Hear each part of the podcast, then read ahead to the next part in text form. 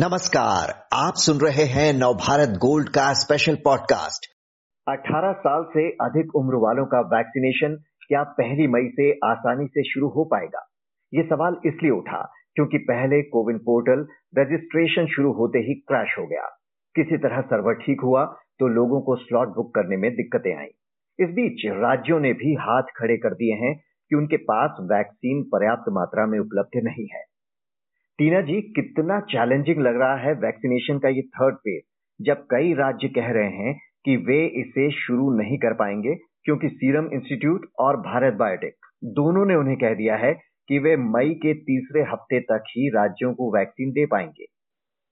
जी, बिल्कुल ठीक कहना है उनका। हमने भी आज ऐसा लिखा है कि जो स्टेट गवर्नमेंट हैं, जिनको डायरेक्टली प्रिक्योर करना है वैक्सीन सीरम इंस्टीट्यूट से और भारत बायोटेक से और जो प्राइवेट हॉस्पिटल्स हैं जो कि, जिनको छोड़ दिया गया है अपने आप के ऊपर टू वैक्सीनेट 18 से 44 इयर्स के एज ग्रुप को वैक्सीनेट वो करेंगे, उनको कोई क्लैरिटी नहीं है, उन्हें कुछ पता नहीं है। अभी तक हम आज तक ये सुन रहे हैं, जबकि अभी आज 28 अप्रैल ऑलरेडी हो चुका है और दो दिन बचे हैं, उनको, उनके पास कोई क्लैरिटी नहीं है, कोई प्रोक्योरमेंट नहीं है, कोई वैक्सीन नहीं आया है। और वो खुद हमको बोल रहे हैं कि हम डिस्कशन कर रहे हैं बट कुछ निकल के नहीं आ रहा है, क्योंकि सरकार ने ये बहुत क्लियर किया है कि जो 50 परसेंट वैक्सीन है, वो सेंटर के पास जाने वाला है, जो कि वो देगा अपने हिसाब से। तो अब वो जो 50 परसेंट बचा, उसमें से थोड़ा स्टेट ले जाएगी। प्राइवेट हॉस्पिटल के पास कुछ बचेगा कि नहीं बचेगा, ये इस पे कोई क्लैरिटी नहीं है, कुछ नहीं पता ये कब तक आएगा, कब तक नहीं आएगा। बहुत सारे स्टेट से हम लोगों ने बात करा। उन लोगों ने ये बोला कि हमें कम से कम जुलाई तक कुछ भी पता नहीं है कि वैक्सीन मिल भी पाएगा कि नहीं मिल पाएगा। इनफैक्ट छत्तीसगढ़ छत्तीसगढ़ ने तो बोला है कि हमको वैक्सीन ही जुलाई में मिलेगा ऐसा कंपनी इसका कहना है। तो बिल्कुल अनक्लियर सिचुएशन है, किसी को कुछ नहीं पता क्या होने वाला है। सुबह जैसा आपने बताया कि पोर्टल क्रैश कर गया था। तो मुझे ऐसा लगता है कि सरकार ने अपनी तरफ़ से अनाउंसमेंट किया है बट सरकार को भी कुछ नहीं पता है कि होने क्या वाला है।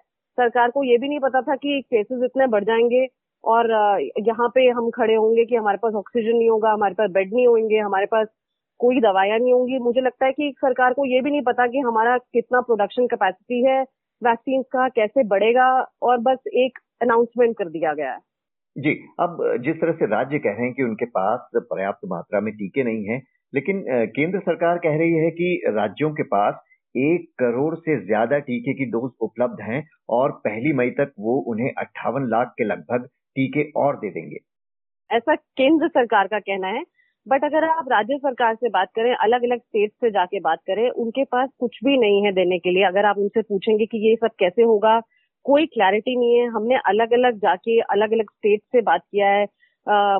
महाराष्ट्र ने भी कुछ वैक्सीन मांगा है। 120 मिलियन वैक्सीन उन्होंने मांगा है। और उनको बोला गया है कि वो मई मिड में कहीं जाके उनको मिलेगा। तो ऐसा तो नहीं है कि जो स्टेट्स है वो गलत बता रही हैं। ऐसा तो नहीं हो सकता है। छत्तीसगढ़ में हमने हेल्थ मिनिस्टर से बात करा, उन्होंने बोला है कि उन्होंने सीरम से बात करा है बट वो डिलीवरी जो होगी वो मई ट्वेंटी के बाद ही होगी। तो स्टेट्स को तो ज़्यादा अच्छा पता रहेगा ना, केंद्र सरकार के बोलने से क्या होता है? उनको उनको एक्चुअली मुझे लगता है कि ग्राउंड रियलिटी से वाकिफ नहीं है वो, अगर वो ये बोल रहे हैं कि हमने बहुत सारा वैक्सीन ले रखा है। और अभी जो डिजास्टर होने वाला है, वो होने वाला है प्राइवेट हॉस्पिटल्स में। क्योंकि क्या कहा गया है कि प्राइवेट हॉस्पिटल्स जो पहले से जैसे सपोज़ एक डोज दे चुके हैं अब वो दूसरा डोज देने से पहले जो है जिनका सपोज़ मई में नंबर आता है तो प्राइवेट हॉस्पिटल के पास जितना भी स्टॉक बचा है उनको वापस देना है स्टेट गवर्नमेंट को। तो अगर वो स्टॉक भी चला जाता है और उनके पास कुछ आता भी नहीं है तो आप सोच सकते हैं कि जिनको सेकेंड डोज मिलना था जो कि सोच के बैठे हैं जो ऑलरेडी कोविन पे रजिस्टर्ड है मे फिफ्थ के लिए सिक्स के लिए उन, उनको कुछ वैक्सीन नहीं मिलने वाला है। मुझे लगता है कि ऐसा केंद्र सरकार को इस बारे में पता ही नहीं है। और बस वही मैंने जैसे बोला कि एक अनाउंसमेंट कर दिया गया है और वो छोड़ दिया गया है स्टेट के ऊपर कि आप देखिए अपना अपना कि आप कैसे करेंगे। फ़ेज़ वाइज वैक्सीनेशन किया ही इसलिए गया था कि तैयारी का पूरा वक्त मिल जाए। लेकिन ऐसा लग रहा है कि जो वैक्सीन निर्माता कंपनियाँ हैं वो इसके बावजूद टीके उपलब्ध करा पाने में असमर्थ हैं। तो वो इस देरी की वजह क्या बता रही हैं कि वो क्यों देर से दे पाएँगी? सर कोई आ, कोई भी चीज़ बनने में जैसे वैक्सीन भी अगर हमको प्रोडक्शन कैपेसिटी उसका बढ़ाना है कुछ समय तो लगेगा उसको प्रोडक्शन कैपेसिटी को बढ़ाने के लिए।